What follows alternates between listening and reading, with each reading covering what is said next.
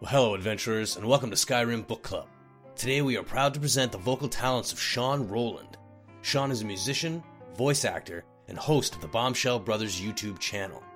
Listeners will be particularly interested to know that he is also the voice talent behind the upcoming re release of the Skyrim mod Read Aloud Books. Upon completion, this mod will allow you to pick up any book in Skyrim and experience a fully voiced, dramatic reading of its contents. Look for it soon at Nexus Mods. We're delighted to have Sean contributing to the show, and we have no doubt that you'll look forward to the high quality and remarkable talent he brings to each of his readings.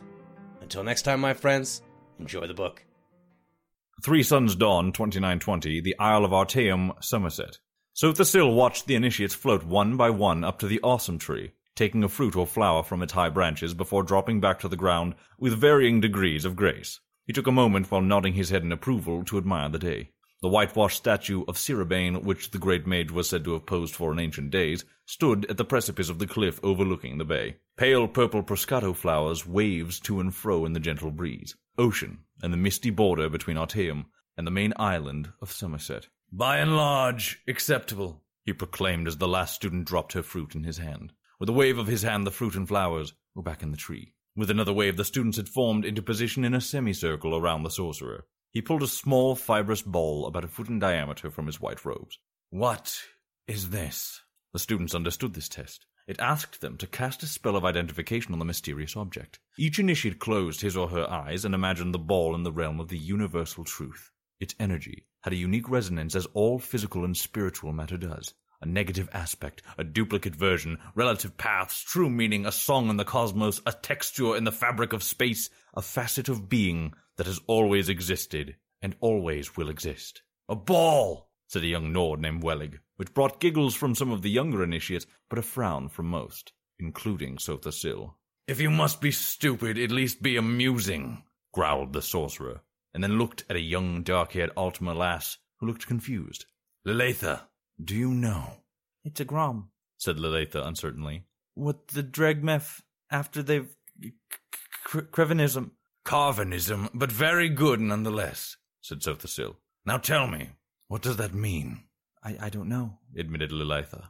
The rest of the students also shook their heads. There are layers to understanding all things, said Sotha Sil. The common man looks at an object and fits it into a place in his way of thinking. Those skilled in the old ways, in the ways of the Psijic, and mysticism, can see an object and identify it by its proper role. But one more layer is needed to be peeled back to achieve understanding. You must identify the object by its role and its truth and interpret that meaning. In this case, this ball is indeed Grom, which is a substance created by the Dreugh, an underwater race in the north and western parts of the continent. For one year in their life, they undergo Carvanism, and they walk upon the land.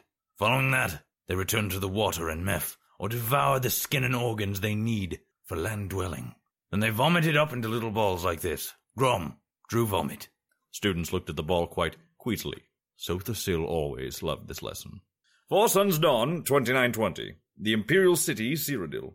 Spies, muttered the Emperor, sitting at his bath, staring at a lump on his foot. All around me. Traitors and spies. His mistress Rijja washed his back, her legs wrapped around his waist. She knew after all these many years when to be sensual and when to be sexual. When he was in a mood like this, it was best to be calmly, soothingly, seductively sensual, and not to say a word unless he asked her a direct question, which he did. What do you think when a fellow steps on his Imperial Majesty's foot and says, I'm sorry, Your Imperial Majesty? Don't you think, pardon me, your imperial majesty is more appropriate? I'm sorry. But that almost sounds like the bastard Argonian was sorry I am his imperial majesty. That he hoped we lose the war with Morrowind. That's what it sounds like. What would make you feel better? asked Rijja. Would you like him flogged? He is, as you say, the battle chief of Soulrest. It would teach him to mind where he's stepping. My father would have flogged him. My grandfather would have had him killed, the Emperor grumbled but I don't mind if they all step on my feet, provided they respect me and don't plot against me. You must trust someone. Only you, smiled the Emperor, turning slightly to give Rijja a kiss. And my son, Juilek, I suppose, though I wish he were a little more cautious. And your council and the potentate? asked Rijja. A pack of spies and a snake, laughed the Emperor, kissing his mistress again. As they began to make love, he whispered, As long as you're true, I can handle the world. 13 Suns Dawn, 2920, Mournhold, Morrowind. Turala stood at the black bejeweled city gates. A wind howled around her, but she felt nothing. The Duke had been furious upon hearing his favorite mistress was pregnant and cast her from his sight. She tried again and again to see him, but his guards turned her away. Finally, she returned to her family and told them the truth. If only she had lied and told them she did not know who the father was. A soldier, a wandering adventurer, anyone. But she told him that her father was the Duke, a member of the house Indoril, and they did what she knew they would have to do as proud members of the House Redoran. Upon her hand was burned the sign of expulsion her weeping father had branded on her, but the Duke's cruelty hurt her far more. She looked out the gate and into the wide winter plains, twisted sleeping trees and skies without birds. No one in Morrowind would take her in now. She must go far away. With slow, sad steps, she began her journey. Sixteen Suns Dawn, 2920, Senchal, Anequina, modern day Elsweyr. What troubles you? asked Queen Hasama, noticing her husband's sour mood. At the end of most lovers' days, he was in an excellent mood, dancing in the ballroom with all the guests, but tonight he retired early. When she found him, he was curled in the bed, frowning. That blasted bard's tale about Polydor and Eloisa put me in a rotten state, he growled. Why did he have to be so depressing? But isn't that the truth of the tale, my dear? Weren't they doomed because of the cruel nature of the world? It doesn't matter what the truth is. He did a rotten job of telling a rotten tale, and I'm not going to let him do it any more. King Drozel sprang from the bed. His eyes were rheumy with tears. Where did they say he was from again? I believe Gilverdale in easternmost Valenwood, said the queen, shaken. My husband, what are you going to do? Drozel was out of the room in a single spring, bounding up the stairs to his tower. If Queen Hasama knew what her husband was going to do, she did not try to stop him. He had been erratic of late, prone to fits and even occasional seizures, but she never suspected the depths of his madness and his loathing for the bard and his tale of the wickedness and perversity found in mortal men. 19 Suns Dawn, 2920. Gilverdale, Valenwood. Listen to me again, said the old carpenter. If cell three holds worthless brass, then cell two holds the gold key. If cell one holds the gold key, then cell three holds worthless brass. If cell two holds worthless brass, then cell one holds the gold key. I understand, said the lady. You told me, and so cell one holds the gold key, right? No, said the carpenter. Let me start from the top.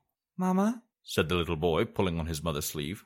Just one moment, dear. Mother's talking, she said, concentrating on the riddle. You said cell three holds the golden key if cell two holds worthless brass, right? No, said the carpenter patiently. Cell three holds worthless brass. If cell two. Mamma, cried the boy. His mother finally looked. A bright red mist was pouring over the town in a wave, engulfing building after building in its wake. Striding before was a red skinned giant, the Daedra, Molag Bal. He was smiling. 29 Suns Dawn, 2920. Gilverdale, Valenwood.